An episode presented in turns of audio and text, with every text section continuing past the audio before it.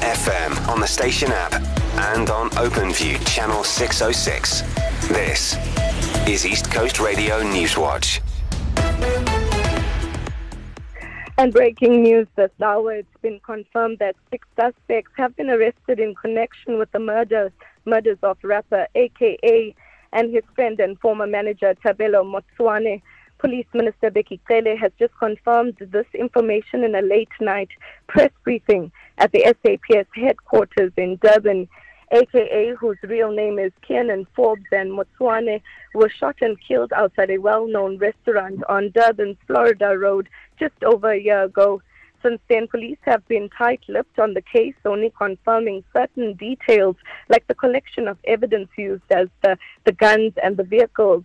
But in a turn of events, KZN Police Commissioner Nhlanhla Mkhwanazi today confirmed that they have six suspects in custody, which includes spotters and, most importantly, the mastermind in the case, who also paid money to the other suspects.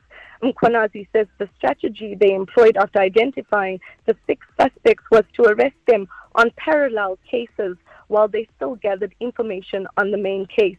They are due to appear in court in Durban on Thursday. Nushera Sudial, East Coast Radio News Watch.